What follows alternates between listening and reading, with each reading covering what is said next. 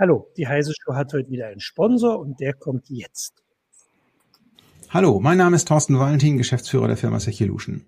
Wir garantieren schriftlich, dass unsere Geschäftskunden vor Schadsoftware wie Viren, Trojaner, Ransomware und so weiter geschützt werden. Das machen wir seit 20 Jahren erfolgreich im Bereich der kritischen Infrastruktur und bieten das nun auch kleineren Unternehmen an. Wir haben schon einen Virenscanner. Ja, den hatten alle Unternehmen im Einsatz, die heute gehackt wurden. Nur geholfen hat er nicht. echtesicherheit.de slash heise. Garantierte Sicherheit. Seit 20 Jahren. echtesicherheit.de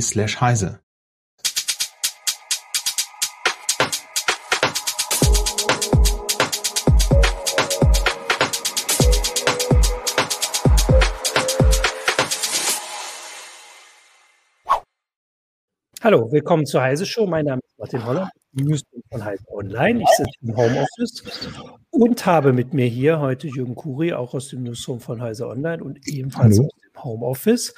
Und unseren, äh, unter den freien Journalisten Stefan Krempel, der viel für uns schreibt. Hallo Stefan, ebenfalls im Hallo. Homeoffice. Ähm, und du hast so ein bisschen die Vorlage äh, gegeben für das Sendungsthema. Ähm, du hast äh, für ähm, Heise äh, am Wochenende, also geschrieben hast du es vorher, einen äh, Artikel darüber, wie China zur Normungsweltmacht werden will. Ähm, und ja, der hat also sehr für sehr viel Interesse gesorgt bei unseren Lesern und Leserinnen, das sehen wir ja. Und da haben wir gedacht, äh, lass uns doch mal ein bisschen drüber sprechen und das so ein bisschen äh, erklären und Hintergründe geben und vor allem auch, und das ist natürlich immer der Vorteil der Heise Show, auf Fragen von äh, Zuschauern und Zuschauerinnen einzugehen.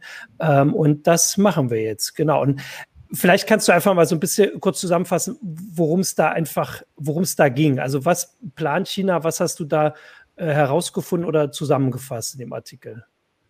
Ja, also es gibt da so einen äh, mehr oder weniger mysteriösen Plan, der heißt ja. China Standards 2035. Ja. Also ist noch ein bisschen in die Zukunft gerichtet und äh, da gab es auch schon ein paar Berichte dazu. Und da bin ich äh, letztlich darauf gestoßen, dass es doch ein sehr interessantes Thema ist, weil die Standardisierung und Normung generell ist ja so ein doch eher unterbelichtetes Thema obwohl Standards eine absolut große Bedeutung haben.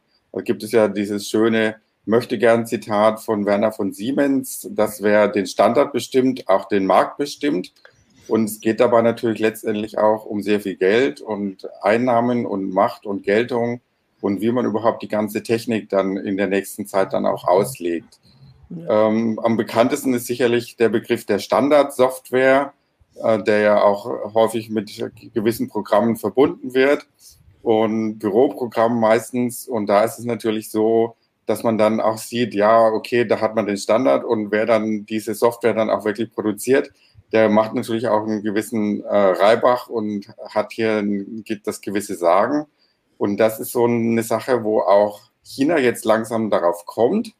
China hat natürlich äh, gewisse Ansprüche auch äh, parallel erhoben Sie wollen ja doch eine technologische Führerschaft auch erreichen in den nächsten 10, 20 Jahren. Und es geht dabei auch so ein bisschen um den Aufhänger, der auch in Europa ja sehr groß gefahren wird, von wegen digitale und technologische Souveränität. Das ist ja so dieser Begriff, der von den USA natürlich immer eher dann wiederum abgelehnt wird, weil die dann sagen, nee, das führt dann nur zur Zersplitterung, dass wir so eine Art Splinternet dann haben, dass das Internet nicht mehr für alle erreichbar ist. Aber trotzdem sind natürlich hier diese Ansprüche auch aus China da. Und parallel äh, haben sie natürlich auch durch äh, eingesehen, dass man das auch irgendwie durchsetzen muss, so einen technologischen Führeranspruch. Also es geht natürlich um diese klassischen Zukunftsindustrien, künstliche Intelligenz, aber auch E-Mobilität und alles, was eben so angesagt ist. Äh, die ganzen Buzzwords werden natürlich durchdekliniert. Und auch da geht es jetzt eben darum, mit einem eigenen Plan auch hier die Weltherrschaft mehr oder weniger zu erringen, was äh, man jetzt ein bisschen dann austesten muss, wie das jetzt weitergeht. Ja, ähm, bevor ich da weiter drauf eingehe, dann doch noch kurz den Hinweis, weil ich gerade aus der Technik komme, dass es heute keinen Twitch-Stream gibt. Ähm, das hat technische Gründe. So, jetzt aber zurück zu dem Plan 2035. Ähm, wie hat China das denn formuliert oder was steht denn in diesem Plan? Also sagen Sie einfach, wir wollen das oder wird da auch konkret gesagt, wie man das machen will oder ist das eher also diese Formulierung, die halt quasi ja offensichtlich jeder sehen kann, aber wie die das, äh, wie das in China gemacht werden will, vielleicht eher nicht für die Augen der Welt. Ja, also es ist so ein bisschen mit der Transparenz ist es noch nicht so groß ja. in China. Das, das ist wohl zu sagen. Also es gab erstmal ein Forschungsprojekt und das ist auch soweit abgeschlossen. Da ist also das erstmal ausgelotet worden.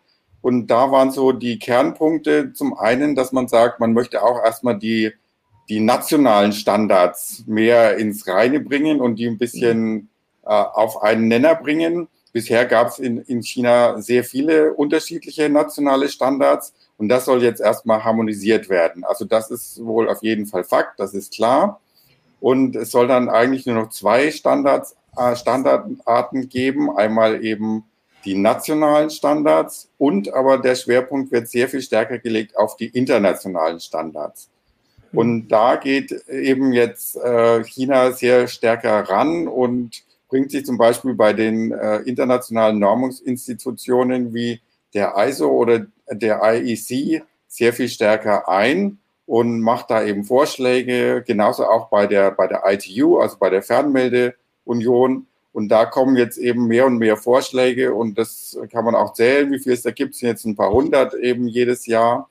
Und äh, vorher war da eben fast gar nichts aus China gekommen. Also da merkt man schon, dass dieser Plan, der jetzt nicht offiziell vom Staat verabschiedet wurde, aber der so im Hintergrund eben da schwebt, dass der tatsächlich auch schon angewendet wird. Hm. Und das chinesische Normungsinstitut, das SAC, das hat dazu auch inzwischen einen längeren äh, tatsächlichen Abriss veröffentlicht. Da geht es zum Beispiel auch ein konkretes Thema um Standards für das umstrittene Social Credit System, das ja in China sehr stark führend ist.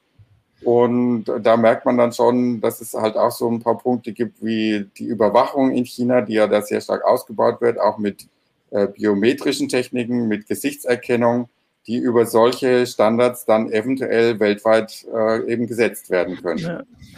Ähm, kann man das ein bisschen so zusammenfassend, auch den, den Stand, wie es vorher war, weil ich habe ehrlich gesagt nicht ganz so einen Überblick dazu, dass das also vor diesem, ähm, ich sage jetzt mal, diesem Vorstoß doch eher so eine europäisch-amerikanische Angelegenheit ähm, war, dass das mehr oder weniger, also hier und in, in Europa entschieden wurde, wie bestimmte Sachen einfach gemacht werden ähm, und dass sich das jetzt dann zu China verschiebt, dass das also erstmal vielleicht wirklich eine Globalisierung von etwas ist oder siehst du das schon ein bisschen anders noch? Ja, es ist natürlich erstmal so, dass äh, da vieles nachvollzogen wird aus China, was eben, äh, was sie eben natürlich auch in, in Deutschland oder in Europa und in den USA sehen. Das ist natürlich mhm. klar, dass die erstmal aufholen wollen und das ist natürlich ein, ein angemessener Anspruch auch. Ne? Also man, man kann das jetzt nicht äh, total irgendwie äh, verteufeln oder kritisch sehen, sondern das ist natürlich klar, dass sie erkannt haben, dass über Standards und Normen eben äh, tatsächlich auch Macht und Anspruch eben damit verknüpft wird. Und da waren in, in, den, in, der, in der Großzeit der Industrialisierung oder in der Hochzeit der Industrialisierung, da war natürlich gerade das deutsche DIN war hier sehr führend und hat eben weltweit äh, Normen quasi so durch die Hintertür gesetzt und die wurden halt einfach übernommen.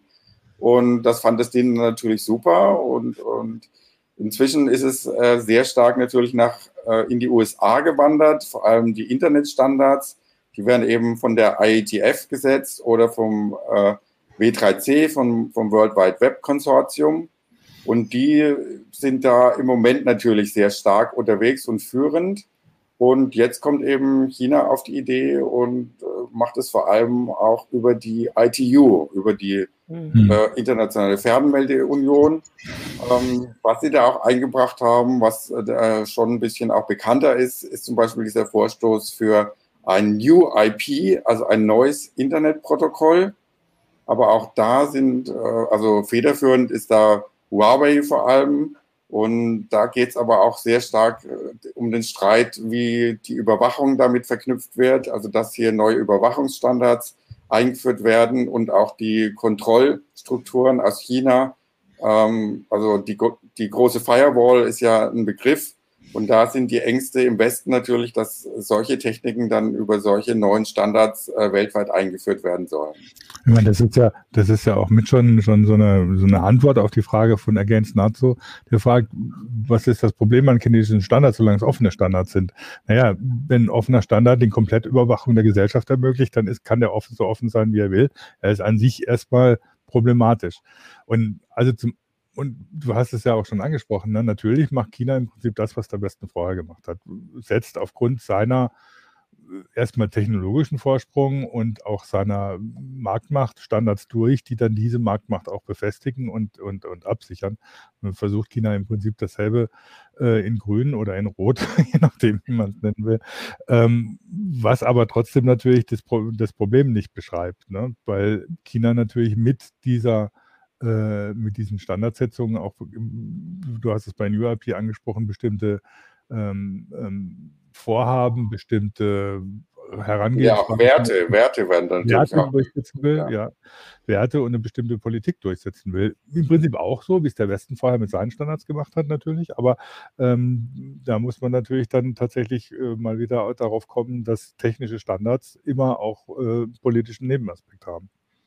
Ja. und was man auch noch bedenken muss, ist, dass ähm, das ist, das begrüßen natürlich eigentlich alle, dass sich China sehr stark in die, in die internationalen Normungsgremien stärker mit einbringt. Also das, das ist sicherlich okay.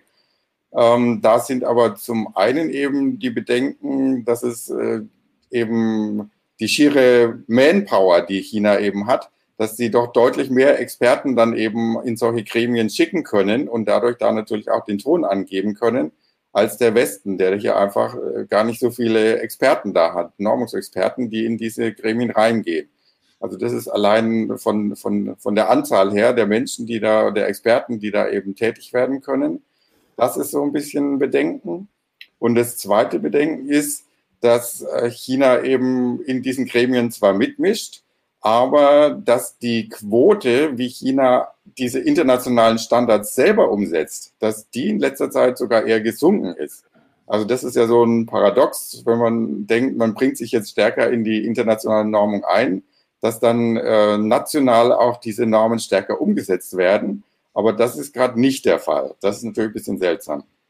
Und äh, hast du da eine Erklärung für? Also äh, also kann man jetzt auch einfach mal, also vielleicht offen, einfach, also offiziell wird es wahrscheinlich gar keine Erklärung dafür geben oder weiß ich jetzt nicht, aber ähm, also kann man, äh, kann man da irgendwelche vielleicht auch nicht so positiven ähm, Motive in, äh, hinterstellen oder ist das vielleicht einfach eine Sache, die einfach noch nicht klappt? Du hast das, ja gesagt, das ist nicht so. Da würde ich jetzt nicht zu viel ja. hineinlesen okay. und hineinbewerten, ob das jetzt schon so sinister an sich ist. Hm. Vielleicht äh, ist es einfach auch wirklich von der technischen Umsetzung her, im, wenn vielleicht auch mehr Normen hm. da aus dem internationalen Bereich auf China zukommen oder die jetzt vielleicht da mehr zu tun haben, hm. erstmal, dass es dann mit der Umsetzung so ein bisschen hapert das muss man erstmal abwarten, wie sich das ja. weiterentwickelt. Aber erstmal ist der Trend da, dass seltsamerweise weniger an internationalen Normen umgesetzt wird. Und äh, um das nochmal genau zu sagen, weil das fand ich da schon spannend, das äh, hattest du ja geschrieben, also es werden nicht nur weniger, also, also es werden weniger, also der ähm, also gab, ich weiß gerade nicht mehr die Zahl, aber du hast gesagt, so und so viel Prozent waren es irgendwie 2018, die umgesetzt wurden und 2019 waren es weniger. Ja, es also das erst, ist halt, waren erst mal 34 Prozent ja. und jetzt ist es runter 2019 äh, auf äh, 20 ungefähr. Ja. Also.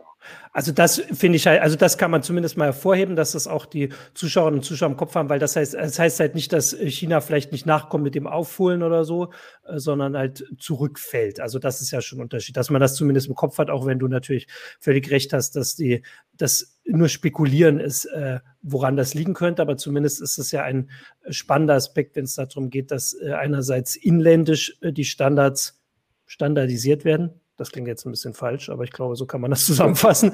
ähm, und man daran arbeitet, äh, weltweit die Standards mit zu beeinflussen, aber trotzdem das eine und das andere nicht äh, zusammengefasst werden. Ich meine, das, das, ja. das, mhm. jetzt mit der Umsetzung internationaler Standards und nationaler Standards mal beiseite gelassen. Das Interessante ist ja, ähm, also zum, zum einen dass äh, deutlich ist, wie wichtig China inzwischen die internationalen Gremien nimmt. Also sie haben ja sogar versucht, den IETF-Vorsitz zu kriegen, was dann nicht geklappt hat, weil die nicht gewählt wurden, die, die Leute, die Huawei da in, in, in Position gebracht hat.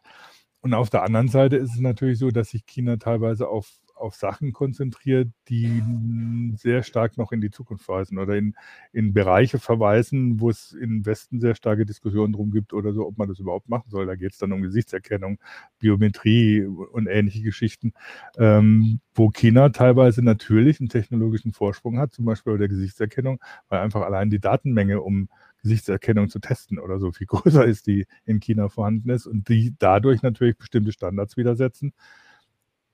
Capellino hat es bemerkt, oder ein Standard alleine macht noch keine Marktbeherrschung aus. Aber wenn natürlich China einen Standard setzt und sagt oder so, pff, wenn ihr euch nicht dran haltet, dann macht er bei uns keine Geschäfte. Dann ist dieser Standard eben an sich eine Möglichkeit, Marktmacht äh, durchzusetzen und, und praktisch über China hinaus zu verbreiten.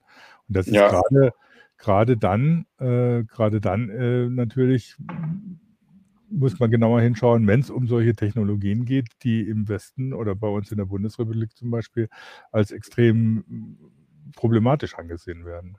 Ja, also man muss natürlich das auch bedenken, dass äh, in China ja auch viele Experimente an, an der äh, muslimischen äh, Minderheit in, von den Uiguren in, in den entsprechenden autonomen Republiken da durchgeführt werden.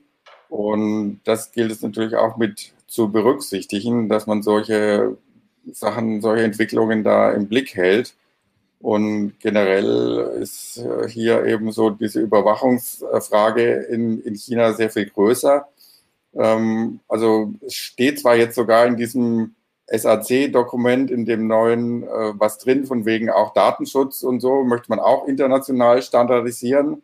Aber da könnten natürlich bei den hiesigen Datenschützern wahrscheinlich auch eher die Alarmglocken dann schon wieder schrillen, weil das wahrscheinlich doch ein bisschen anderes äh, Datenschutzverständnis dann ist als äh, hier in Europa und vielleicht auch sogar in den USA. Also ja, Datenschutz steht drin, aber was es dann bedeutet, das muss man dann auch erstmal abwarten. Ja, ich hatte überlegt, vielleicht können wir auch mal oder könnt ihr mal ein bisschen was dazu sagen, wie denn ähm, so Standards gesetzt werden. Also wir haben jetzt gesagt, China versucht äh, da mehr Einfluss zu kriegen. Ihr habt auch schon erwähnt, dass es darüber äh, also geht, dass man ähm, Chinesen, also äh, äh, chinesische Experten an entsprechende Positionen bringt. Aber ich glaube trotzdem, dass man nicht so eine Vorstellung hat, wie das jetzt in diesen Gremien, und bei uns wären das wahrscheinlich vor allem jetzt, um die es jetzt erstmal geht, so Internetstandards, habt ihr ja schon erwähnt, ähm, wie die gesetzt werden. Das, das wird wird das demokratisch abgestimmt? Wird das entschieden? Wer, wer ist da drin? Sind da Regierungen drin? Sind da Unternehmen drin? Und was also welchen Einfluss könnte denn China haben, wenn sie, weiß ich nicht, zum Beispiel den Chef bestimmen von so einer Organisation? Ja, also es gibt da, es gibt ja die unterschiedlichsten äh, mhm. Standardisierungs- und Normungsgremien. Ähm, am besten beleuchtet oder am bekanntesten ist natürlich alles, was so bei der ISO abläuft. Mhm. Und da haben wir ja einen ganz bekannten Fall OOXML von Microsoft, also dieses äh, Word-Dokument äh, Standardisierungsdebakel, äh, sage ich mal eher, ähm, wo es darum ging, dann eine Alternative zum Open Document Format äh, eben zu begründen, das es ja schon gab, also aus der Open Source Szene heraus. Und da hat man ja das jahrelang beobachten können, wie sich das ausspielte. Und dass da ein großer Konzern, also in dem Fall jetzt Microsoft, ähm, aber könnte man natürlich auch ersetzen dann irgendwann durch Huawei, dass so ein Konzern da schon äh, sehr viel Lobbymöglichkeiten hat und auch letzten Endes einen Standard einfach durchdrücken kann. Mhm. Also entgegen auch besseres Wissen und wenn dann einfach nationale äh, Gremien da mehr oder weniger eingenommen werden für so einen Plan, dann kann man da auch äh, relativ einfach was, also nicht einfach, es ist schon mhm. sehr viel Aufwand, aber man kann dann auch seine Standards da durchsetzen. Also ja. das ist bei der ISO. Ähm, hier in Europa ist es ein bisschen anders. Äh, hier ist ja das ETSI vor allem im Bereich mhm. ähm, Telekommunikationsstandards tätig. Ähm, das ist alles noch ein bisschen ähm, Arcana, also so ein bisschen auch ziemlich untrans intransparent da. Da muss man auch immer gucken, dass da jemand mal drauf schaut und darüber berichtet. Da gab es ja auch diese ganzen Etsy-Dossiers, über die Heise ja sehr viel berichtet hat, mhm. äh, wo es eben auch darum geht, äh, Überwachungsschnittstellen in Standards, in Telekommunikationsstandards einzufügen. Und da muss man natürlich auch genauso aufpassen, dass da wirklich auch Datenschutz und Privatsphäre und all diese Themen irgendwie auch eine, eine Rolle spielen überhaupt. Ja. Äh, und also mhm. gibt es ja, also wenn man jetzt über die ISO hinausgeht, also gerade wenn es jetzt um Internet, Netzwerkgeschichten geht, dann spielen natürlich die ITU, die International Tele Telecommunications Union, äh, ursprünglich Telegraph, Telegrafenverband, ähm, eine Rolle. Und das sind halt die Regierungen, die das Sagen haben. Und da hat natürlich die chinesische Regierung, wenn sie da äh, harsch auftritt, äh, mit ihren entsprechenden Verbündeten beziehungsweise Abhängigen auch schon eine, eine hohe, große Stimme, ähm, wo das dann letztlich immer auf die üblichen Regierungsverhandlungen wie in anderen UN-Gremien auch hinausläuft, was dann dann letztlich bei rauskommt, was dann eben auch genauso wie bei der EC dazu führen kann, dass eben ein offener Standard zur Überwachung verabschiedet wird, was jetzt äh, offener Standard hin oder her nochmal eine andere Dimension hat, als wenn einfach nur man sagt, ja gut, das ist halt ein Standard. Ein ITF funktioniert ein bisschen anders. Also die Internet Engineering Task Force, die über die EFCs so die, die Netzwerk-Internetstandards äh, eigentlich definiert. Äh, da gibt es unzählige, die sind jetzt im, Moment, inzwischen sind sie bei 9000, äh, muss gerade mal selber nachgucken. Ähm, bei, der jüngste hat die Nummer 9095, ist vom Juli und kommt tatsächlich aus China. ähm, da geht's, aber in diesen Standards geht es natürlich auch um viele Spezialfälle. Das ist zum einen natürlich TCP/IP standardisiert, deswegen gibt es also einen gewissen Konflikt zwischen IETF und ITU, wer jetzt eigentlich festlegt, wie das Internetprotokoll auszusehen hat, auch anhand des New IP-Vorschlags von Huawei. Ähm, da gibt es aber natürlich auch viele Informationen ne, in, in eine Informationsdokumente drin. Zum Beispiel hat das äh, Internet Architecture Board ein RFC vorgelegt, der einfach darüber informiert, wie sich Covid-19 auf die Netzwerkkapazitäten ausgewirkt hat. Aber da sind erstmal in diesen Standards natürlich sowohl in relativ großen als auch in sehr detaillierten äh, Spezial-RFCs alles festgelegt, was im Internet so äh, als Standard akzeptiert wird, worauf man sich einlassen muss, wenn man ähm, wenn man im Internet unterwegs ist, dafür Anwendungen oder Hardware schreiben will. Und da wollen, sind die Chinesen und gerade Huawei und vergleichbare Firmen auch inzwischen sehr aktiv, um die durchzusetzen. Ob man die IETF demokratisch nennen will, hm, da kann jeder Mitglied werden, der interessiert ist, kann da teilnehmen an den Treffen. Äh, das, wenn du da als Frischling hingehst und irgendwie irgendwas durchsetzen willst, dann läufst du irgendwie gegen eine Mauer, weil du nicht, nicht auskennst.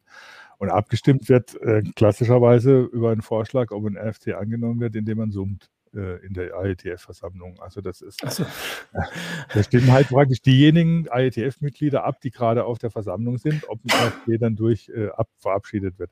Das ist dann noch nicht, der, noch nicht unbedingt der, der, der letzte Punkt. Das kann natürlich immer noch weiter diskutiert werden. RFCs können auch zurückgezogen werden und so. Das heißt, das ist ein Prozess, den, sagen wir so, diejenigen aus den Firmen wie Cisco oder Microsoft oder Huawei oder so, die sich damit beschäftigen, die sich damit auskennen, sehr gut steuern können und da auch sehr großen Einfluss üben können. Was zum Beispiel bei der IETF darauf dazu geführt hat, dass es gerade in den, in den letzten Jahren sehr starke Diskussionen darüber gegeben hat, inwieweit Standards tatsächlich politisch sind. Mhm. Und äh, man nicht einfach so tun kann, man macht jetzt einen, techn äh, einen, technischen Standard, der ist offengelegt und damit ist alles gut, sondern man muss sich über die politischen Implikationen bewusst sein, die so ein Standard mit sich bringt. Und das ist eine Diskussion, die wird bei der RETF sicher in, in Zukunft noch viel weitergehen. Ja, ähm, ich äh, jetzt waren ein paar Punkte, vor allem weil wir auch äh, Kommentare haben. Also erstmal hast du gesagt, dass man zu IETF einfach gehen kann, weil hier gab es den Vorschlag von Capilino oder nein, die, die Forderung, man soll erstmal standardisieren, dass Softwarestandards Open Source sein müssen. Und da wäre die Sache, genau sowas wird dann halt festgelegt in so Gremien und Gremien und wer da ein Interesse dran hat, ist da dafür und wer da kein Interesse dran hat, ist dagegen. Äh, und das zeigt halt die, die Schwierigkeit auf, weil ähm, davon jetzt auszugehen, dass wenn jetzt, äh, sagen wir mal, ich würde das mal so zusammenfassen, wie es wir erzählt haben, dass die Führungsrolle der USA vielleicht mittelfristig durch eine Führungsrolle aus China abgelöst wird. Ähm, ob das dann besser ist, also ich habe hier ein paar Kommentare, die das so begrüßen wollen, aber vielleicht, also meiner Meinung nach, vielleicht nicht so ganz drüber nachgedacht haben, was das bedeuten würde. Aber erstmal äh, wird das dadurch nicht per se offener, ihr ja also, dargelegt. Also China hat auch, in China gibt es auch große Unternehmen, die so einen Einfluss dann äh, ausüben können. Dann wird halt, das ist nicht mehr Cisco derjenige, sondern halt Huawei. Ähm, das war so mein, äh, mein Verständnis von dem, ähm, was wir jetzt hier erzählt haben. Jetzt gab es gerade noch den Kommentar, jetzt wollte ich gerade gucken, den hatte ähm, genau, er hatte Schein eingeblendet. Bei Dateiformaten sind proprietäre Standards ein Graus. Äh, und du hast es ja vorhin geschrieben und das ist ja nochmal dieses, äh, das unterstreicht das ja nochmal. Nur weil jetzt China kommt, hat China nicht per se ein Interesse dran, jetzt das Internet offener zu machen. Also ganz eher das Gegenteil. Das haben wir ja gerade schon aufgeführt. Also die Erfahrung kann man ja durchaus nutzen. Also was sie mit der Großen Firewall machen, was in, in, äh, in, dem, in den Uiguren, in den Regionen passiert, wo die Uiguren leben, eigentlich kann man das ja alles schon zumindest als ähm, Anzeichen dafür nehmen, was da, ähm, was da der Plan ist, so würde ich es mal zusammenfassen.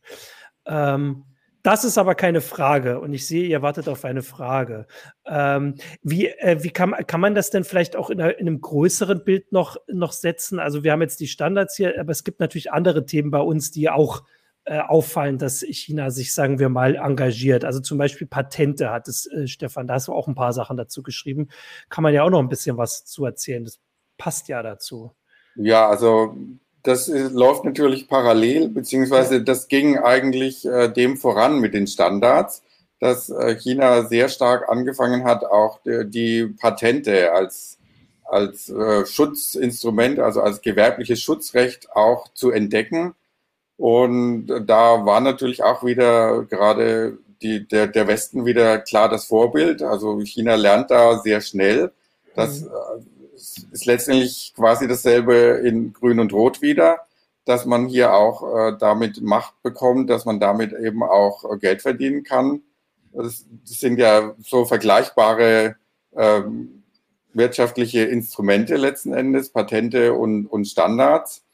Und da ist eben, da waren sie schon schneller. Also China ist ja schon seit einigen Jahren quasi Patentweltmeister nach den äh, WIPO-Statistiken da führen sie eben schon seit langem an. Und da sind auch dann natürlich Konzerne wie Huawei, die das äh, da immer an, an Position 1 stehen, die weltweit inzwischen die meisten Patente beantragen.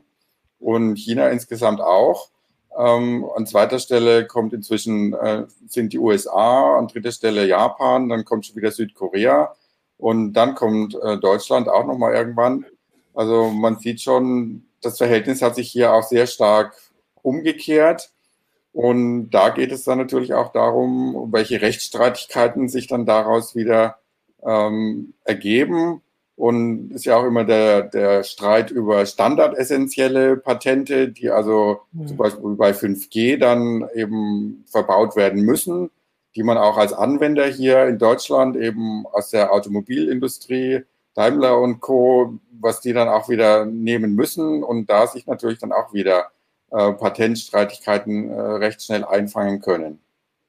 Ähm, ich hatte tatsächlich da äh, noch so eine Hintergrundinfo von einem Kollegen bekommen, die ich da auch ganz spannend fand, war, dass diese Streitigkeiten, ähm, die, sagen wir mal, innerwestlich geführt werden, sage ich jetzt mal. Also es gibt ja, also im Moment ist das so ein bisschen ruhiger geworden, aber es gibt äh, so einen großen Streit Nokia-Daimler, der zwischen äh, Mobilfunkunternehmen und Autounternehmen ist, dass die auch dafür sorgen, äh, dass äh, quasi die, die Kunden ähm, nach, nach China abwandern, weil sie sich äh, zu unsicher sind, wie das ausgeht und dass das quasi, äh, also wenn zwei sich streiten, freut sich der Dritte, so kann man es vielleicht zusammenfassen, äh, wobei das vielleicht dann auch nochmal eine andere Sache ist und vor allem äh, in diesem speziellen Fall jetzt bei äh, Nokia und Daimler, aber auch bei anderen natürlich davon abhängt, was dann am Ende äh, juristisch bei rauskommt. Ähm, genau, aber zu diesen ähm, Patenten, weil du das sagst mit dem Geld, ich finde, da ist es ein bisschen deutlicher, wie man, ähm, also wie man daraus Geld schlagen kann, das zeigen oder schlagen, also Geld verdienen kann. Ich meine, das funktioniert halt so, das ist jetzt äh, nichts, äh, also jetzt per se erstmal nichts Negatives oder zumindest funktioniert es halt so immer.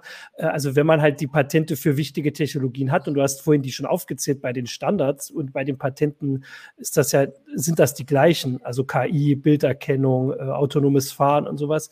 Äh, dass man mit den Lizenzen allein schon viel Geld verdienen kann. Und das zeigen ja Unternehmen wie, also zum Beispiel Nokia, die ja äh, also mal viel größer beim Herstellen waren, als sie heute sind, aber bei Patenten immer noch gut dabei sind. Oder in Amerika gibt es ja eine ganze Industrie von Unternehmen, die nur äh, von Lizenzen lebt. Äh, und dass man sich das zumindest als Vorbild nimmt, äh, finde ich nachvollziehbar, aber dass die Konsequenz also nicht unbedingt besser wird. Das Geld fließt trotzdem, also in Europa wahrscheinlich trotzdem ab, nur halt woanders hin. Ähm ja, also da war ja auch so ein bisschen die, die Hoffnung von manchen Kritikern des Patentsystems. Also es gibt mhm. ja auch im Westen natürlich ja, klare Kritiker des ganzen Systems, die eben auch sagen, das bringt für die Innovationen jetzt nicht wirklich was, wenn man äh, sich da eben ähm, seine Erfindungen in Anführungsstrichen hier ständig äh, mit Patenten dann eben äh, schützen lässt. Ähm, und da war ja auch so ein bisschen die Hoffnung von vielen, dass man sagt, äh, China geht vielleicht einen, anderen Weg, also ein ganz anderes Modell und, mhm. und verzichtet auf diese ganzen Patente und diesen ganzen gängigen Weg des Schutzes von Immer Immaterialgüterrechten und äh, diese Hoffnung, die hat sich natürlich äh, jetzt zerschlagen, weil äh, China eben ganz voll auf den westlichen Weg hier aufgesprungen ist einfach. Mhm. Und äh, dadurch es jetzt auch keine Chancen, keine großen Chancen gibt, das äh, internationale Patentsystem oder auch das System der Normierung und Standardsetzung äh, vielleicht auch zu verbessern. Also das was was natürlich eine, eine, nicht einer gewissen Ironie entbehrt, weil man China ja lange Jahre vorgeworfen hat, sich äh, für den Aufbau einer nationalen Industrie, auch einer nationalen technologischen Industrie, um Patentrechte einen Scheiß zu scheren. Ähm, um die einfach zu nutzen und ohne eben Lizenzgebühren zu zahlen, was jetzt irgendwie so ähm, umgedreht wird und äh, da dann das Patentrecht plötzlich wieder eine große Rolle spielt. Naja, genau das gleiche beim, beim Urheberrecht natürlich. Mhm. War ja immer China das, das Land der Raubkopierer und so weiter. Und äh, jetzt quasi mehr oder weniger fast schon der, der Umschlag ins andere Extrem. Ja. Ähm, ganz, ganz kurz, weil, weil die Frage auftaucht der, der, von Christian Lemke, dass sich alle Smartphones total äh, so gleichen und deswegen doch, da müssen doch Unmengen an Patenten vorhanden sein. Äh, es stimmt, es gab mal eine Untersuchung, dass ein normales High-End-Smartphone bis zu 3000 unterschiedliche Patente benötigt, äh, die, man, die man zur Nutzung äh, haben muss. Wobei da natürlich eine Rolle spielt, bei Patenten gibt es ja so diese sogenannte Frant-Herangehensweise, dass Patente, die Standards betreffen, fair, reasonable and non-discriminatory sein müssen. Also fair sinnvoll und ähm, nicht, nicht diskriminierend vergeben werden müssen, sodass du durch äh, Patente nicht einen Standard untergraben kannst. aber für, nur als Zwischenruf zu, zu, zu diesen Smartphone-Geschichten. Den das, Zwischenruf das wollte ich auch, auch wie viele, ja. wie viele Patente man da teilweise, wenn man eine ja. Technik oder wenn man irgendwas machen muss, berücksichtigen muss. Ähm, und da sind natürlich inzwischen auch viele chinesische Patente betroffen äh, oder dann südkoreanische von Samsung oder japanische, ähm, nicht nur amerikanische oder europäische jetzt von Nokia zum Beispiel. Also. Ähm, um noch mal ein bisschen, auch, also ich wollte den Zwischenruf auch machen, ich jetzt aber nicht so schön erklären können wie du, Jürgen, ähm, um noch mal zu China zuzukommen. Also eine Sache, die ich mir jetzt die ganze Zeit überlegt habe, ist, also bei China hat man ja so das Bild, dass das, äh, das Bild, dass das alles von oben herab so quasi entschieden wird. Also da sitzt Xi Jinping aktuell und der sagt, was, was Sache ist. Ähm, wie hast du das denn bei deiner Recherche so das Gefühl? Also ist das wirklich ein Plan, den, der an einer Stelle entschieden wird oder ergibt sich das einfach aus dem, aus dem Ziel zur Weltmacht zu werden und das ist einfach eine logische Konsequenz oder ähm, wie siehst du das? Weil ich hätte das Gefühl, aber da kannst du mich auch gleich berichtigen, dass als diese, diese westliche Vormacht begonnen hat, dass die zumindest nicht gezielt entschieden worden ist, sondern teilweise sich halt so ergeben hat, einfach über die, weil die ganze technische Marktführerschaft und so halt im, im, Westen lag, dass sich das so ergeben hat. Und die Frage ist jetzt, macht China, äh, also ergibt sich das auch oder ist das tatsächlich ein gezielter Plan, den irgendjemand entworfen hat? Irgendjemand? Nee, das wirkt schon sehr stark äh, nach einem Plan. Also ja. das ist schon deutlich Planwirtschaft, was da natürlich mhm. nach wie vor betrieben wird.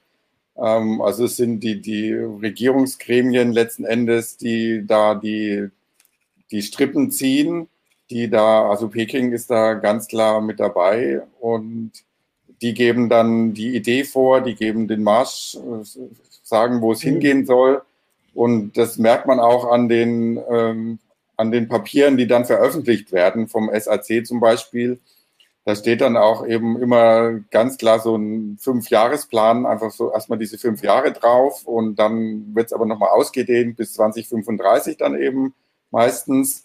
Das ist da alles so vorgegeben und das Ganze wirkt auch sehr kleinteilig. Also es sind dann 90 Punkte zum Beispiel bei diesem Standardisierungsvorhaben. Also das wirkt schon alles sehr von oben gesteuert und nicht wirklich äh, von Firmen getrieben. Ja, und ähm, was hättest du noch oder was habt ihr noch für ein Bild, wie ich sage jetzt mal, der Westen darauf reagiert oder wird darauf reagiert? Also ich meine, wir reden da jetzt drüber, das ist eine Reaktion, aber ähm, dieses, also wir haben ja beschrieben, warum das ähm, vielleicht auch aus, ich sage jetzt mal, neutraler äh, Sicht nicht so eine positive Entwicklung ist, aber auf jeden Fall aus Sicht von Regierungen jetzt in Europa und USA kann es ja auf jeden Fall gar nicht gewollt sein. Die haben ja ein Interesse daran, weiterhin so lange wie möglich so eine Führerschaft zu behalten, sonst hätten sie sie ja schon viel früher in wirklich demokratische Institutionen vielleicht überführt. Also gibt es da schon, also hat man das Gefühl, dass da reagiert wird? Ja, ja, ja, da gibt es schon äh, starke Reaktionen. Also man muss ein bisschen unterscheiden, was die Richtungen angeht. Einmal gibt es ja von China auch aus auch die, die Initiative für die neue Seidenstraße, mhm. wo also versucht wird, ganz konkrete Technik von Eisenbahnen bis Smartphones oder sonst was äh, vor allem in Entwicklungsländer zu bringen oder auch hier in Europa sehr stark auf dem Balkan natürlich, auf den Ländern. Ähm, da ist die Politik sehr kritisch und da fürchten die eben, dass damit sehr konkret eben Standards und Werte exportiert werden, was nicht im Interesse der europäischen Wirtschaft zum Beispiel ist und auch der Regierungen nicht ist. Da gibt es inzwischen auch von der EU eine Gegenbewegung sozusagen, dass man versucht jetzt auch selber hier äh, Projekte, entsprechende Projekte, auch Infrastrukturprojekte eben äh, voranzubringen, gerade in, in Afrika und in solchen Ländern. Also da tut sich was. Was jetzt so den allgemeinen äh, Plan China Standard äh, 2035 angeht, da gibt sich zumindest das äh, Bundeswirtschaftsministerium so ein bisschen noch gelassen. Ja, gucken wir mal, erstmal ganz gut, wenn die sich da ein bisschen stärker einbringen in den internationalen Gremien. Ähm, also so die offizielle äh, mhm. Stellungnahme ist das dazu. Aber ja, was man so hinter den Kulissen hört, ist natürlich ein bisschen besorgter. Und gerade die Industrie, also zum Beispiel der BDI, der schlägt natürlich Alarm und, und sieht hier die, die Fälle der deutschen Industrie wegschwimmen und natürlich auch die Normungsinstitute, also vor allem in Deutschland eben das DIN. Das äußert sich hier sehr, sehr kritisch und äh, gibt sich besorgt. Und ich denke, die werden da auch mit Lobbying natürlich bei der Regierung vor der Tür stehen. Mann, und die, die Regierung von Joe Biden hat ja im Prinzip das, was Trump gemacht hat, gegenüber China so ein bisschen übernommen. Zumindest jetzt nicht unbedingt als Handelskrieg, aber dass man doch Initiativen gegen China ergreifen muss, um sagen wir mal, nur die Vorherrschaft Chinas auf dem Weltmarkt zu, äh, zu verhindern. Und ähm, da geht es natürlich auch um technologische Entwicklungen. Ähm, und das ist auch im Prinzip in den Verhandlungen zwischen, zwischen der US- und der deutschen Regierung bzw. Der, der Europäischen Kommission spielt es immer eine Rolle, wie man gegen China vorgeht. Das geht ja bis dahin, dass die NATO inzwischen äh, das zu ihrem Problem erklärt hat, was da im, äh, in, den, in der Region vorgeht. Und das, da geht es natürlich auch darum, wie man die technologischen Entwicklungen in den Griff kriegt, beziehungsweise sie nicht, sie, sich nicht aus der Hand nehmen lässt. Ähm, was dabei jetzt tatsächlich dabei rauskommt, ist eine andere Frage, weil auf der anderen Seite ähm, werden dann trotzdem zum Beispiel von der deutschen Regierung irgendwie ganz komische Wirtschaftsabkommen mit China geschlossen, die eigentlich solchen Bemühungen dann wieder widersprechen. Das ist äh, manchmal noch eine etwas uneinheitliche Politik, um es mal vorsichtig zu formulieren. Ja. Ja, also wenn ihr nicht widersprecht, weil wir noch einen wichtigen äh, Punkt äh, verpasst haben, würde ich nämlich jetzt sagen, bis 2035 ist ja noch ein bisschen hin. Äh, wir, wir werden das beobachten. Du wirst, wirst das beobachten. Wir haben das, äh, soweit das geht, im Blick. Also ich finde, das ist alles sehr spannend. Das ist aber auch teilweise ein bisschen schwierig, das äh, äh, also zum Beispiel einerseits deutlich zu machen, warum das ein Problem werden könnte, weil wenn es ein Problem ist, ist es wahrscheinlich zu spät Und bis dahin kann man denken, naja, ist doch, also wir haben ja auch hier Kommentare so von wegen, da ist doch gut mal was anderes als immer nur US-Standards und US-Vorherrschaft. Äh, wenn das dann aber, wenn das, die Ablösung da ist, dann ist es vielleicht zu spät, um zu sagen, warum das vielleicht doch keine gute Idee war. Ähm, Genau, also äh, wir, wir werden das beobachten. Äh, ah, genau, ich kann aber noch darauf hinweisen, weil hier kommt von Surfex noch die Frage, ob Europa irgendwas realistisch gesehen China entgegensetzen kann. Da würde ich dann doch noch den Punkt anbringen, den ich hatte, dass ich ja eine ganze Weile das Gefühl hatte, dass so ein bisschen Europa das äh, so gesehen wird, so wenn, wenn wir uns hier einig sind und was vorgeben, also jetzt zum Beispiel bei der DSGVO, dann hat die Welt gar keine Wahl, als nachzumachen, weil sie wollen hier ihre Geräte verkaufen. Äh, also ob die nun in den USA entwickelt und in, oder in China gebaut worden oder beides. Äh, und jetzt sieht es aber so aus, und das haben wir ja auch so ein bisschen begründet, dass diese Hoffnung so nicht wahr wird, weil jetzt einfach der eine, der eine Vorherrschaft durch eine andere ersetzt würde und Europa bleibt weiter da so sitzen. Ähm, aber so ein bisschen äh, zeigt die DSGVO eben auch, dass Europa als größter Markt auf jeden Fall Einfluss haben kann wenn man sich einig ist. Und du hast ja gerade auch beschrieben, was man so machen könnte. Das alles äh, begleiten wir. Das gibt es auf äh, Heise Online. Wir, äh, wir gucken uns das an. Wir, man muss manchmal so die kleinen Teile dann so ein bisschen in das größere Ganze einordnen. Das machen wir auch. Das macht Stefan auch dann ab und zu in einem schönen Missing Link. Auf das verweisen wir hier nochmal. Äh, und äh, was Capellino ja. vorschlägt, dass wir, äh, also Heise, die Standards festlegen, so, das übernehmen wir gerne, solange wir nicht darauf äh, bauen müssen, dass sich das Heise Forum auch einig ist, wie die Standards auszusehen haben. Ja, ähm, genau. Jetzt äh, habe ich hier noch die Bitte, und bevor ich es heute wieder vergesse, äh, auf unterheise.de slash podcast-umfrage äh, gibt es eine Umfrage. Ich hoffe, die ist noch geschaltet, weil es mir gerade jetzt erst eingefallen ist. Unterheise.de slash podcast-umfrage, wo wir, die Kollegen und alle, gibt ja noch eine ganze Menge andere Podcasts, noch so ein paar Informationen äh, haben wollen über unsere Zuhörer, zu Zuschauer, Zuschauerinnen, Zuhörerinnen und so weiter. Aber bevor ich jetzt gar nicht mehr aufhöre hier mit den abschließenden Worten, da ist sogar die Internetadresse, kommt jetzt unser Sponsor. Hallo, mein Name ist Thorsten Valentin, Geschäftsführer der Firma Sechilution. Wir garantieren schriftlich, dass unsere Geschäftskunden vor Schadsoftware wie Viren, Trojaner, Ransomware und so weiter geschützt werden. Das machen wir seit 20 Jahren erfolgreich im Bereich der kritischen Infrastruktur und bieten das nun auch kleineren Unternehmen an. Wir haben schon einen Virenscanner. Ja, den hatten alle Unternehmen im Einsatz, die heute gehackt wurden. Nur geholfen hat er nicht. echtesicherheit.de slash heise. Garantierte Sicherheit. Seit 20 Jahren. echtesicherheit.de slash heise. So, und dann kommen, haben wir genug geredet. Es kommen die heißen Heise-Standards, das noch aus dem Forum, äh, aus, dem, aus YouTube. Äh, danke, Stefan, äh, für die Einblicke. Den Artikel gibt's unter heise.de, die ganzen Artikel sowieso unter heise.de. Äh, das war die Heise-Show für diese Woche. Nächste Woche gibt's wieder eine. Ähm, ein schönes Restwoche, ein schönes Wochenende. Und damit sagen wir Tschüss. Ciao. Tschüss. Ciao. Tschüss.